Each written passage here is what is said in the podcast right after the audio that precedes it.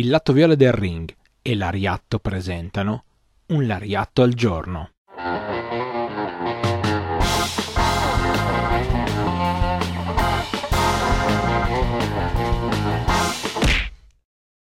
Benvenuti a tutti a un nuovo episodio di Un Lariatto al giorno, un lariatto molto particolare, si apre con eh, diciamo due settimane buone di racconti intorno al mito e non solo al mito, anche proprio ai personaggi che hanno vissuto intorno all'uomo tigre, uno dei personaggi più iconici in assoluto. E per uomo tigre intendiamo tutto. Intendiamo quindi i cartoni animati, intendiamo i fumetti, intendiamo i personaggi che poi sono diventati lottatori in New Japan, All Japan, insomma, intendiamo proprio tutto. Noi di Lariatto siamo quindi felici di darvi il benvenuto a questo Nel segno della tigre. 10 curiosità anche un po' particolari proprio intorno al nostro eroe mascherato preferito. Sì, perché anch'io, Stefano, una delle voci di Lariatto, sono stato ammaliato fin da bambino dalle gesta di uno degli Uomo Tigre, in realtà proprio il primo, Satoru Sayama. Di lui avremo modo di parlare tante tante volte. Oggi però vogliamo dare un attimino uno scorcio a due origini dell'uomo tigre. La prima è quella, diciamo, mh, mm, vera, quella che ha dato origine a tutto quanto, l'origine che ha dato origine, eh? bellissimo.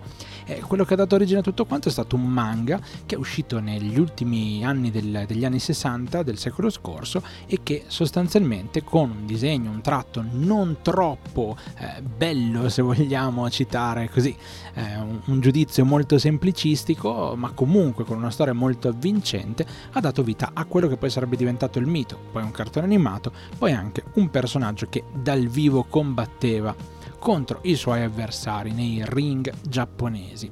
Bene, questo manga in Italia non era mai arrivato se non negli anni 2000 e quello che è successo sostanzialmente è stato che noi abbiamo avuto questo mito enorme attaccato a quello che era il cartone animato, un cartone animato iconico che probabilmente tutti quelli almeno della mia generazione hanno visto e rivisto e se lo ricordano molto bene. Ogni tanto viene riportato fuori anche in qualche linea di edicola, in qualche linea in DVD, in Blu-ray, di qua là, insomma, ogni tanto risalta fuori, ma noi sicuramente lo guardavamo in televisione. E a un certo punto quando è stata ordinata l'edizione cartacea di questo eh, grandissimo manga all'epoca eh, prima di diventare cartone animato, beh, bisognava tradurlo e bisognava portarlo sulle pagine.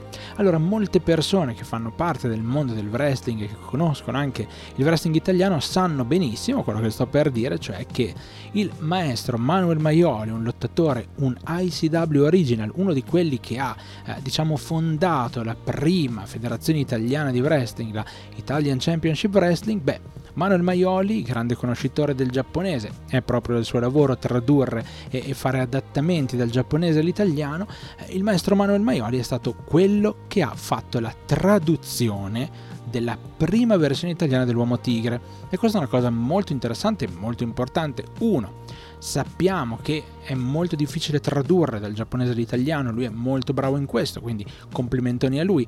Due, cosa fondamentale, era difficilissimo trovare qualcuno che non fosse parte di questo mondo e che fosse però in grado di fare bene e allora quando abbiamo saputo che sarebbe stato un lottatore del calibro del maestro, vabbè, è stato tutto molto più semplice e in effetti è stata una bellissima versione.